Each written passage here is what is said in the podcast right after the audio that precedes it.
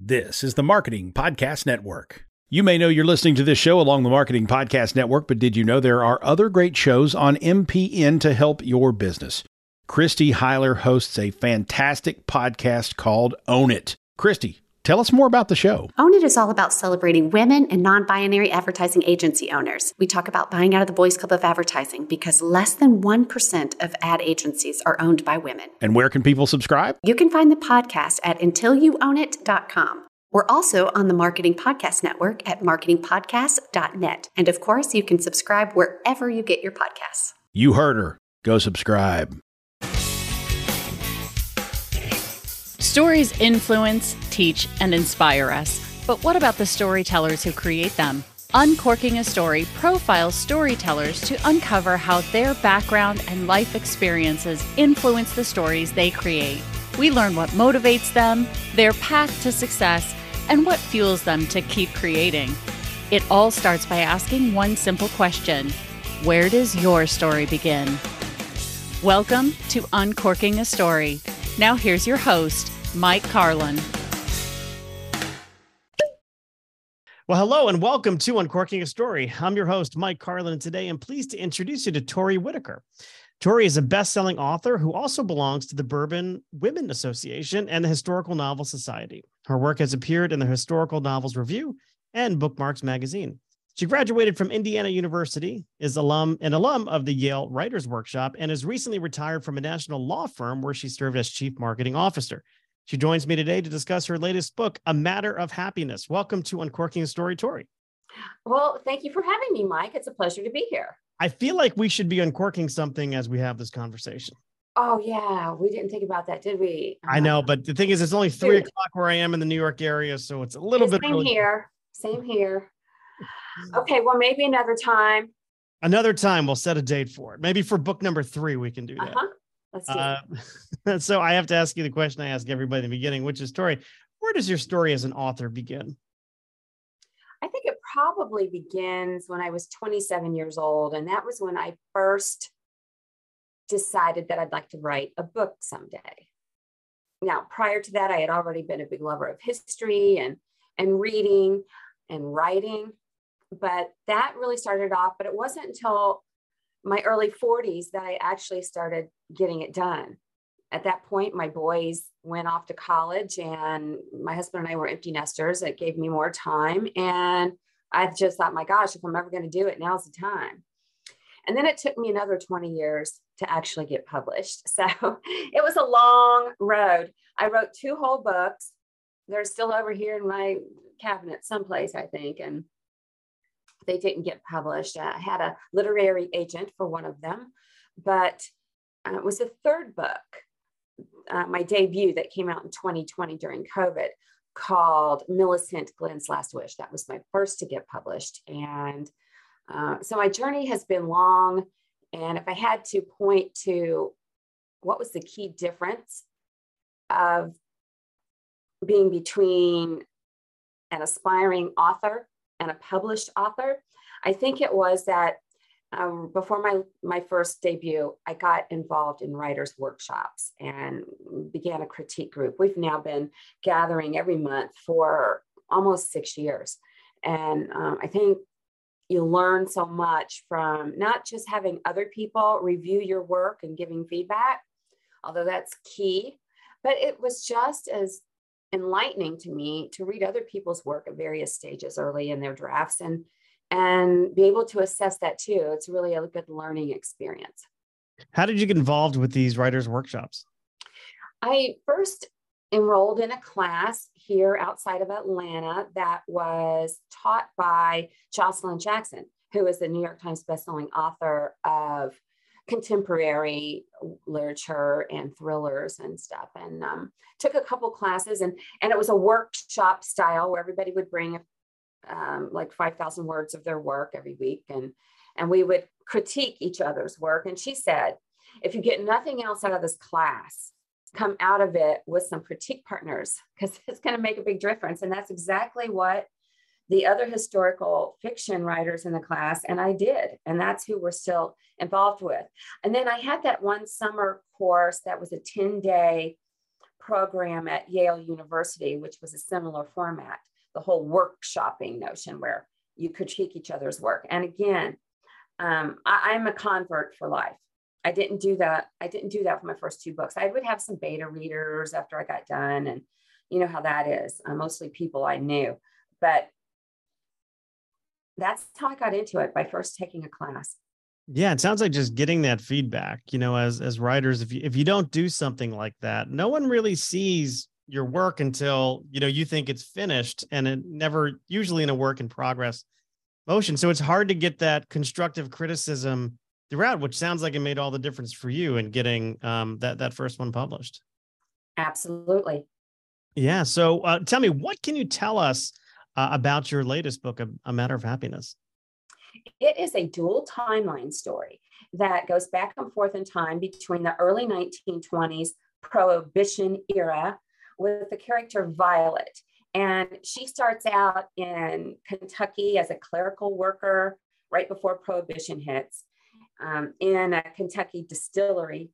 And when she loses her job, in fact, the whole state loses a big um, part of their economy when bourbon gets shut down. And she goes off to the fastest growing city in America. She's 19 years old. She's adventurous. She's bold. She wants to be the new modern woman. And so she goes off alone and gets a job in a spark plug factory in Detroit, where it is the motor car boom.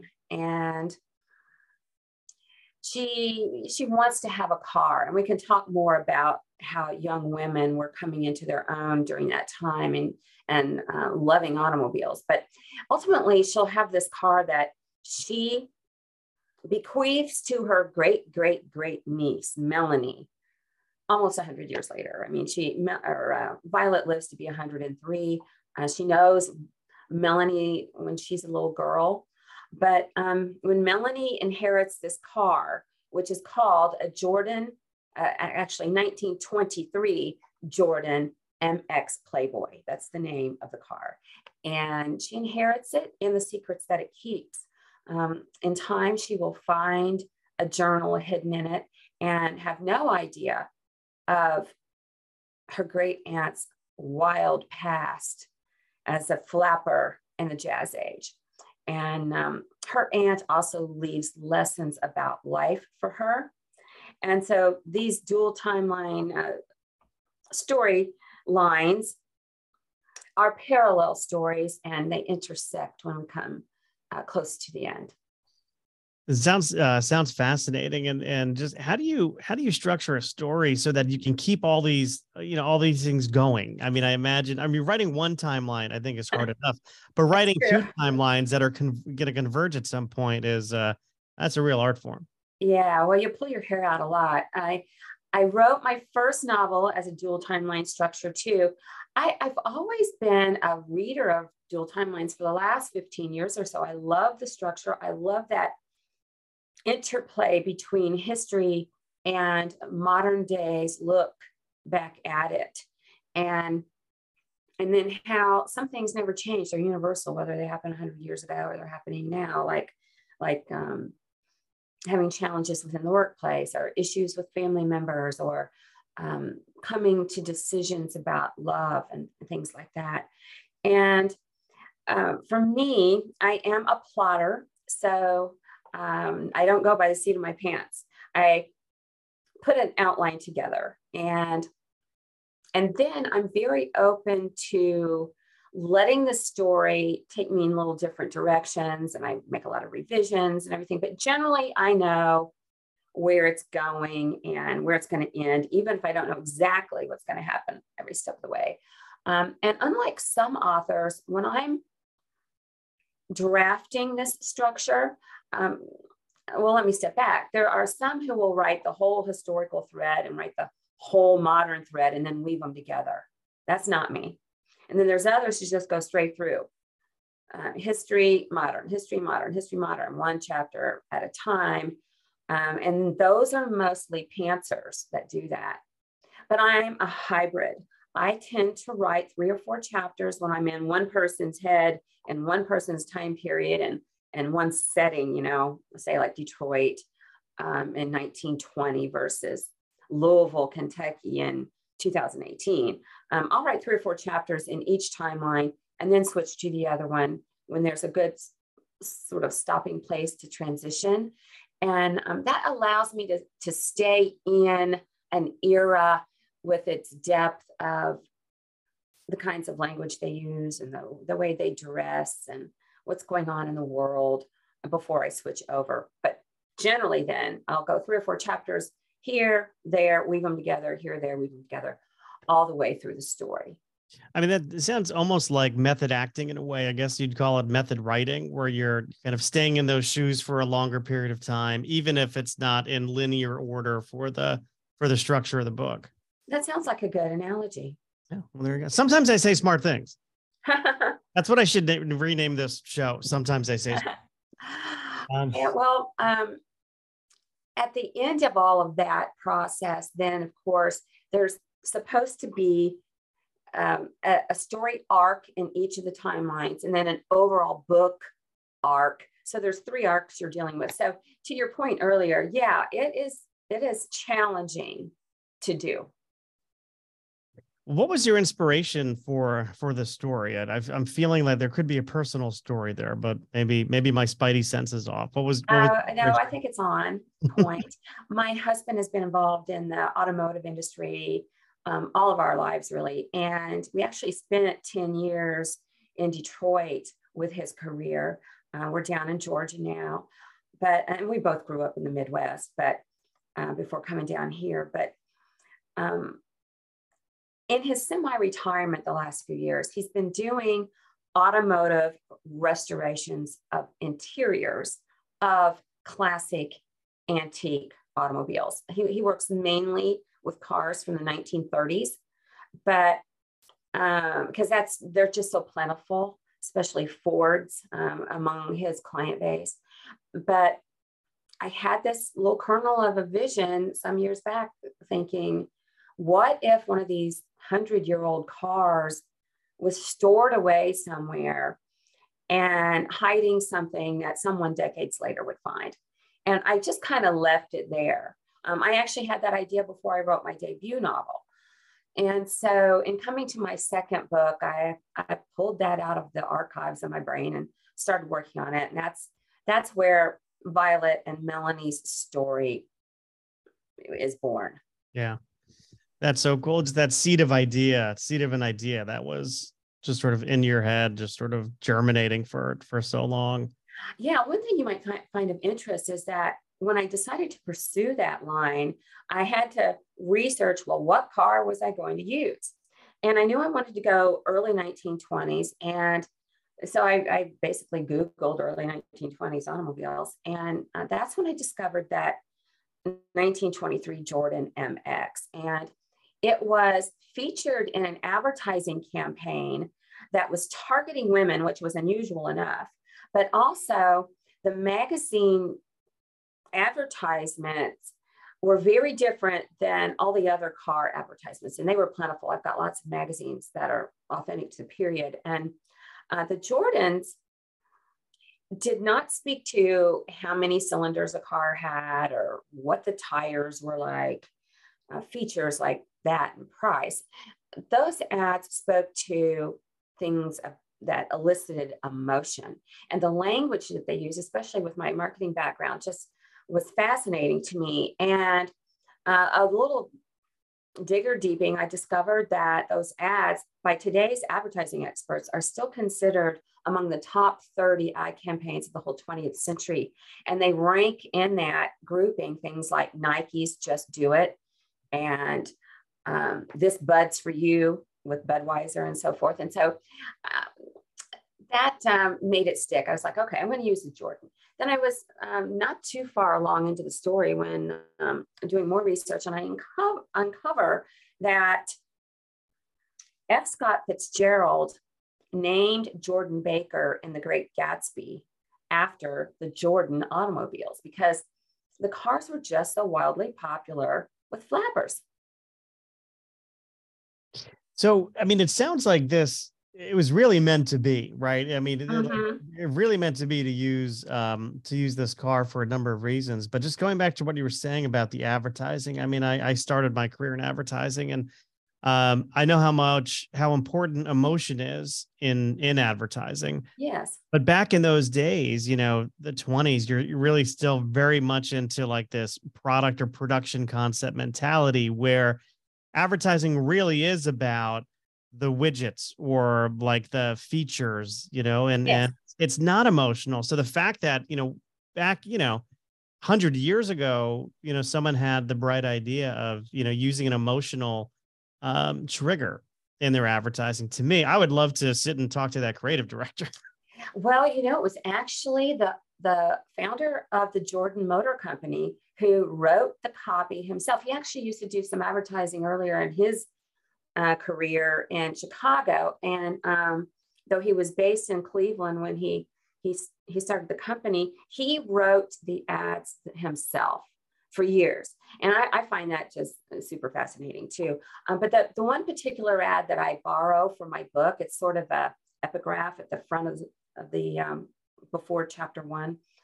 Um, it has language in it that, again, it's just so crazy to me for that era targeting women. Like it, will say things like, um, she being the woman um, they're talking about in uh, the reader um, likes the cross of the wild and the tame. I'm like, what? You know, and, and it'll say hints of old loves and um, things like that. I'm like, okay, um, this is this ad really, Chris. I mean, Mike, um, launched how I would write Violet. I, I, I based her as being the character who is the young woman who wants to go and buy that car. And, and everything from that, I just could go backwards. And, and I kind of had, uh, with that and other research I did about flappers, um, I, I had her backstory. Yeah, I mean that's uh, that's your muse right there, right? And that that's your almost your your inspiration point is that car. Yes, it was. Um, so what's the connection to the bourbon industry? Well, that's a good question. About 10 years ago, my husband and I did the Bourbon Trail through Kentucky, where you go and you visit distilleries along their beautiful rolling hills of the Kentucky bluegrass, you know, in small towns and so forth. And even uh, Louisville, which is a big city, of course, uh, they've got their share of them. But um, it's sort of like going through Napa Valley or something, doing uh, the wineries. And um, he's long been a bourbon drinker. It it took me a little longer to have my my tastes adjust to it, except in a cocktail. Um, I love a good whiskey sour, let's say, but um, I can drink a little of it neat now and have an appreciation for it. And that was in the back of my mind too. And somehow it just entered my mind that I would juxtapose the prohibition era where bourbon was dead and um, alcohol could not be produced in, or certainly couldn't be produced, it couldn't be sold in Kentucky except for six distilleries that had medicinal licenses, and that was six out of 200. The rest of them had to close. And um, just suppose that with today's booming bourbon industry. In the last 10 years, we've seen 2,000 distilleries open in this country, and they're in all 50 states. Um, as you might know, bourbon doesn't have to just be produced in Kentucky, but it does have to be produced in the United States only. There's a federal law that says no other country can put bourbon on the label. But uh, for me, everywhere I go, I see it on co- I see bourbon on cocktail menus and restaurants. I see it when, if I go through the Wendy's drive-through. They've got their bacon bourbon bourbon burger, and so it's pretty ingrained into the culture right now. And um, and so we've got the motor car industry booming 100 years ago, and then we've got the bourbon industry booming in the modern day. Yeah. Um, I recently discovered the Manhattan. Oh, did you? So did I. I. I had my first Manhattan literally about a month and a half ago. Yeah, mine. I'll tell you exactly when it was. It was August 14th of this year. It was my, it was my wedding anniversary. We went out to dinner. And I'm like, I always drink wine, and I'm like, you know what? I think I need a big boy drink. I need a, you know, so I choose a Manhattan. Well, it's um, it's not one of those what we consider fruity drinks. Yeah. You know, um, like even a whiskey sour's got some lemon and uh, lemon juice and maybe some lime or orange in there. Um, uh, I I enjoyed it. I've ordered one or two since then, um, and it's a it's a beautiful drink and a served in a coupe. Yeah. But yeah, I mean, I love. Here I am on this podcast called Uncorked, and of course, bourbon has corks in it too, just like wine.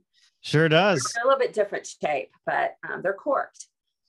So I, I want to go back to you know you saying I think you you mentioned being 27 when you decided to write a book and Yeah. then 40 when you started um yeah. in, in earnest um so there was a 13 year gap there but then there was another gap in terms of you know getting you know finally getting published in 2020 um what were you doing as a career before then it sounds like something to do with marketing It does. I, I like to think that I've had three careers in a way because I, I married young. I've been married 45 years and I was a stay at home mom until my kids were like 13 and 10. And over the course of that time, my husband put me through school. I'd go to night school, uh, get my degree, and um, then uh, when I started my marketing career in nonprofit, uh, that was actually in Detroit, uh, right down the street from the world headquarters of General Motors. I was right down where Detroit is really Detroit, you know. And um, I uh, eventually um, ended up working for a national law firm, and uh, my husband got transferred down here, and we moved over the course of those years. And so, for the last 23 years, I was with this law firm in Atlanta that is a national law firm with offices all over, and I was a, a administrative executive there, and um, in in a marketing capacity. And so, when I was writing, let's say in my early 40s until my debut got published two years ago, I was 61. Um, during those years, I would have to write just when I could in, in evenings. And, and again, our kids had moved out of the house by then, so that gave me some more time. And I'd write on the weekends. But Mike, the thing that I did that was most effective for me was that I had a lot of PTO at that point. And I would take my vacation time and I would have a whole week from like a Saturday morning all through the next week to the following Sunday night. And that gave me nine days to really get in a zone and start kicking things out. I would write up to 14 hours a day, typically a minimum of 10, but mostly like 12 to 14 hours a day. And just, I, you know, my eyes would just have to close, but otherwise, uh, my brain was so on fire in uh, this writing zone that I could have written all night. But um, that allowed me to knock out big chunks at a time, lots of chapters. And I'd have my little outline, as I said, and I would mark off chapter seven, chapter eight, chapter nine. And I mean, it's drafts. But then on weekends and things thereafter, I could spend time revising. Did um did you find I mean just having a, professional career in marketing did you find that that helped you when it came time to market your books or did you find that it wasn't as easy as as you thought it might be? Oh, that is very insightful. uh, okay, well, in one hand, working at the law firm with lawyers, and I mean, it's a high stress kind of environment. Um, I I saw, especially younger lawyers, uh, understanding that they got out of law school, but they didn't really fully understand that they would be expected to become a partner one day to bring in business and, and sell. And I saw a lot of them struggling with that. And part of my group's job was to help them with that and get them some training and so forth. But um, but I was always as a marketer on the back end. I was never in front, if you know what I mean. Um, and so to come out of that situation, and then all of a sudden I'm writing my own newsletters and updating my own website and being on podcasts and um, getting up in front of a group at a, at a book event and um, all those things or doing all this social media. I can understand the lawyers um, struggling with it a little bit. I mean, because most writers want to write, just like most lawyers want to practice law. So uh, it was an adjustment, and um, it's part of the. Um, it's just part of what, what what writers do these days. Um, it's just part of it, and and I I won't say that I dislike it. Um, I just um, I also work with some very good people that help me in that fashion. Um, I look to some other experts to to help set things up and things like that. You know, yeah. like work with the media and things. Yeah, sometimes you need a little outside help. You can't do it all. I, I always like to say that you know, being a writer is like running your own small business. You know, um, where you're yeah. product, right? You're you're you're pretty much the the product manager. You're the brand manager uh, mm-hmm. and then you've got to be the chief marketing officer. And it's a lot of balls to kind of keep in the air. Yeah. Um, and if you try and do everything, you're not going to do everything well. Um, so you do need, you know, you need some help. You, you do need a publicist to help you out. And, and thankfully, you know, the publishers are, are good with that. Um, but depending on where you are in their, you know, in their, um, in their stable. pecking order. well, I, I, I didn't want to say pecking order, but I, um in in the stable you know you, you may not getting you know may not be getting all that much of their time. So you know a lot of it does i think what surprises new authors is a lot of it does rest on your shoulders to um to get to get the word about your book out. Yes it does.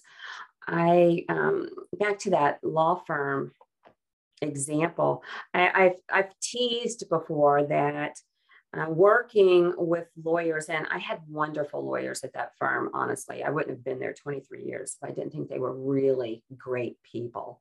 But but they're lawyers too. And so they have this mindset of um, you always have to make a case for everything and and um, just uh, they, they look for the problems, they look for the holes, you know, and, and everything. And so um, I think that helped me have stronger or what, what, what, what I say, thicker skin when I was getting rejection from, you know, th- that first novel of not getting published. It, and it just somehow I just had the fortitude to keep trying. Yeah, you need persistence um, mm-hmm. And thick skin, right? Yeah, they, they, both kind of go hand in hand. Yeah. But um, yeah, because out of the game. Thanks for listening to Uncorking a Story. Now, if you'd like more information about today's like guest or to find out yes. more about um, mine, go to uncorkingastory.com. If you enjoyed the show, please subscribe, rate, and review us at Apple Podcasts, Spotify, uh, or wherever you get your podcasts. Tune in every week to hear Mike Carlin uncork a new story.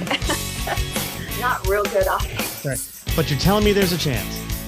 Uh, well, one of the things I like to do is get to know people, um, get to know my guests through uh, through some pop culture questions. So I'm curious, Tori, when you were growing up, what were some of your favorite things to watch on TV?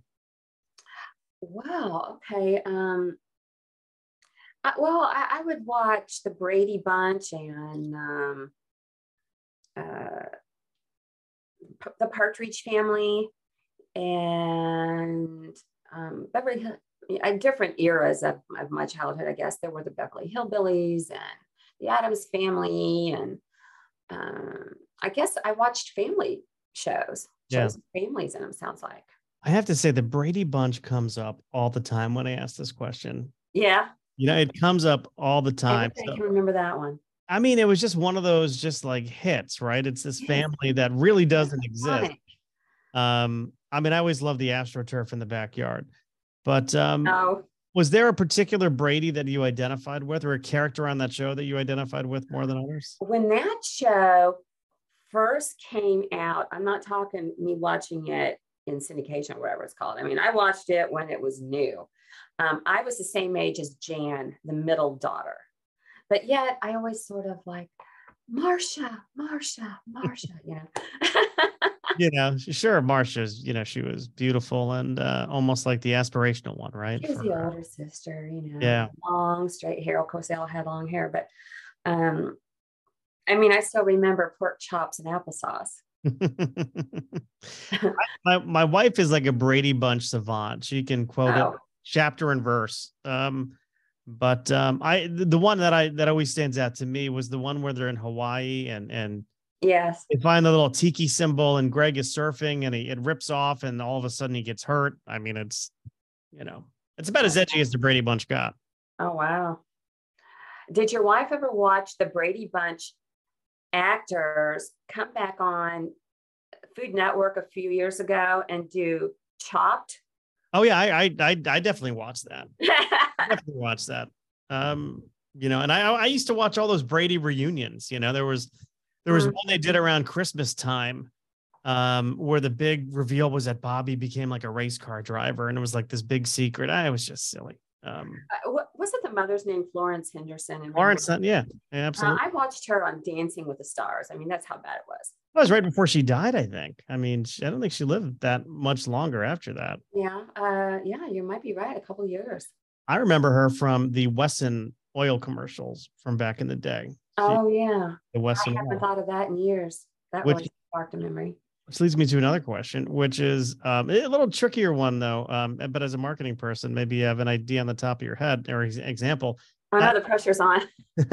Any favorite ad campaigns or memorable ad campaigns from when you were a kid? Oh well, yeah, there was. I can't believe I ate the whole thing, and um, M and M's melt in your mouth and not in your hands. And Yeah. two, two, two mints in one. Thirds. I remember uh, Doublemint, double your pleasure, double your fun. They always had the identical twins. and- yeah, and I- right. In I, green clothes. I have a twin brother, so I those. Oh, you do? Yeah, well, I do. Identical. No, he's not. He's not. But people say now that we're older, we start we're starting to look a lot more alike. Hmm. I also have triplets. I have triplets. Wow. So don't don't drink the water in our house. Um, because you never wow. Are, are they boys, girls, or both? we have uh both two girls and a boy. Nice. Two girls. And um, when they were little, did they get all dressed up in in uh, coordinating outfits for Halloween?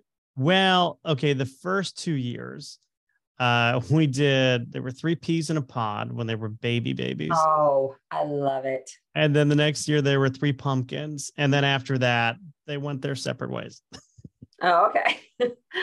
for costumes yeah um they they they tried you know one of those things where they they they appreciate having um a brother and a sister but they don't want to be known as the triplets which i can Mhm. completely understand because yeah. we're not we never wanted to be known as the twins in our house Oh, okay. Wow. uh have i'm sorry Interesting. yeah oh yeah very interesting um how about music what were you listening to growing up When I think about my real uh, music era, music, it was what we would consider now classic hard rock. I mean, I loved Led Zeppelin, you know, like from eighth, ninth grade on, um, Aerosmith, bands like that. Um, when I was a little younger, say fifth or sixth grade, I guess, um, I was the same age as um, Michael Jackson, who, who then was with the Jackson Five. I mean, he was a kid, right? And um, so I, I would listen to ABC and stuff like that, and, and Donny Osmond, Puppy Love. Oh yeah, but then later it was more like those those rock bands I was talking about, and Oh, yeah. even um, maybe even Black Sabbath and stuff like that. What about you? Oh, I love it all. Um, oh no, I mean, I went through a whole Iron Maiden, Black Sabbath, um, uh, Led Zeppelin. I mean, I, I love all that stuff. I still listen to it now. I mean, in the car, um, you know, Sirius Radio, classic rewind, or classic vinyl. Mhm. Um, Ozzy's Boneyard. I, I like all that stuff. But now also I like uh I don't know what happened to me. Like my inner teenager is is very upset with current adult Mike because I'll put on yacht rock, you know, before dinner in the kitchen. Are you kidding me? I, I'm not kidding you. I, there, will, there will be a Christopher Cross song on at some point um, this evening. Wow. Oh, yeah. Yeah, no, it's it's. I've done a kind of a complete 180. I I, I like 70s like soft rock. I'm the guy I used to make fun of. Um, I, I haven't gotten that bad. I know. I, I, should see a doctor about it. Um, maybe it was a vaccine reaction. I don't know. um, what about um, things, big lessons you've learned about yourself um, going through the writing and publishing process? Any any big insights into your life, Tori? I definitely learned that I have this persistence, as you called it earlier, and this drive. Um, I, I never, as a young woman, considered myself that confident and certainly not competitive. Um, but um, I I learned that I I can do something that is important to me without giving up. Mm-hmm. And I also learned that I, I tend to come to a book and I don't even necessarily realize I am doing it, I swear. But I write these multi generational stories. And by the time I was writing, uh, like one that didn't get published, and then one that got my date was my debut. Now this one, I'm like, well, I can't help myself. I mean, you can do dual timeline historical novels without there being multi generational, but I've come to the conclusion that it just is so much a part of me. It's just so natural because when I was born, I became the fifth living generation of my paternal side of my family. And then decades later, my grandson was born, and we had five generations again, which is pretty rare. And and so for me to just think about somebody's great great or great great great, I mean, it's just sort of natural to me. And for me to think about ancestors and future descendants and um, how they interact and what they leave behind. And i mean i already think about what i will leave behind for my grandchildren. And and um, that was a an eye-opening thing for me to realize that i didn't just take for granted that i had the, these these generations of families but how it has affected me yeah yeah it's so neat um, to see family traits kind of live out um, you know, I've I've got three kids. My daughter Gracie, um, she's very much into fashion and fashion design. I mean, she's got this beautiful like sketchbook of designs. Oh wow! I think back to my grandmother, my mother's side, who was um, alive and well in the 1920s. Uh, I think she was born in 1910. Uh, mm-hmm. But uh, a seamstress and a clothing designer. Um, oh. and, and, she designed my mother's wedding dress and she designed dresses for Jackie Kennedy. And you see these amazing. Yeah, you see these traits. Um, and I see it in my daughter, right? So it's it's it's I think it's just so so kind of cool. Now, my father's side, we don't have that much glamour, but uh, certainly much, much more in my mother. Yeah, the traits carry through. My granddaughter looks amazingly like my paternal grandmother, and my grandmother lived to see it um, Evelyn was probably two, close to three years old when my grandmother died. And I, I remember looking at this picture of her when she was about nine months old. And I'm like, my gosh, she looks just like Meemaw, as we call mm-hmm. her. And, and then I, I, emailed the picture to my mom and a Meemaw, and they were like, oh my gosh. And, and of course, Meemaw was just like um, beside herself. I mean, she just loved it. She could see it, everybody saw it. And I've got some pictures of them that we sort of put right next to each other in a, in a shot. Uh, not that they were together in the shot, but one where one's young and one where the other's young. And I mean, there's just a lot of, you know, she favors her a lot. five generations apart. Yeah. I love it. And then, um, if you could go back in time, right? So you're thinking about dual timelines. If you could go talk to and, and, whisper some words of advice into your younger self, what would what would current Tori tell younger Tori? Gosh, probably you can do more than you think is even possible. Did you, I mean, did, did you suffer from any like self limiting beliefs when you were younger, or is just this just like to, to pump her up a little bit? Yeah, I think I did. I, um, I, as I say, I didn't have a lot of confidence. There was, um, uh, um, I mean, I, I, don't, I don't even know. I mean, we could probably bring on a shrink and talk about this for hours, but um, eventually I, uh, I mean, I, have just continued to do things. I think all people do this, um, or, or, many do. It's, it's not just me, but um, when when I went to college as a as a, a, mother and everything, my kids came to my graduation, and I, I graduated first in my class. That that's not something I ever would have considered in high school that I would do. And um, then having the career that I had, um, I, I never entered my mind. I would be having an office on the 24th floor of a skyscraper in downtown Atlanta. It just never even entered my mind when I was 20, you know. And while it did enter my mind in my late 20s that I would have a book one day, I um, it never entered my mind how hard it would be or how rewarding it is personally. Um, I, I'm not talking about financially, I'm talking about feeling like I've got something to say and having other people enjoy reading it. Um, it's uh, something I did not foresee when I was in fifth grade, that's for sure. um, I thought of one more question I have to ask you because I okay. see over your right shoulder that typewriter. Is there a story behind that typewriter? Oh, there is. Um, I mentioned I retired in June and the firm gave me a number of gifts, and, and one of them was that typewriter, which is from 1920 and um, it's an antique obviously and and and they gave it to me as a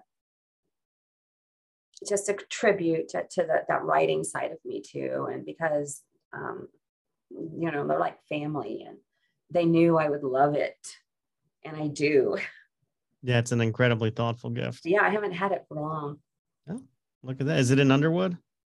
No, it's a um, Remington. Isn't it cool? That's very cool. It's very cool. I say Underwood because that's the only brand of like old fashioned typewriter that I know. It yeah, that's definitely a popular brand. Yeah. Um, well, I always like to remind my listeners that books make great gifts, and this is a gifty time of year. So, uh, Tori, where can people pick up a matter of happiness? If they don't find it in person, they can order it anywhere books are sold, you know, Amazon, Barnes and Noble, um, independent bookstores, what have you. All right. It's also available in audio. Now, do you do the audiobook? I don't read it myself. Gosh, no.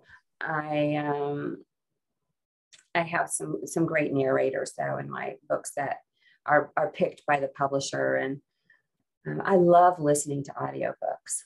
Yeah, I, I, do too. I tried to record one of my own. Uh, oh, after, oh, did you? After an hour, I I said I'm going to hire this out. I just I'm not gonna. It just. Oh wow! You know, there's now, a. You have of, some acting background. You you mentioned method I, acting earlier. Well, I I mean, if you if you count um, my role as Sir Sagramore in a high school production of Camelot as an acting background, then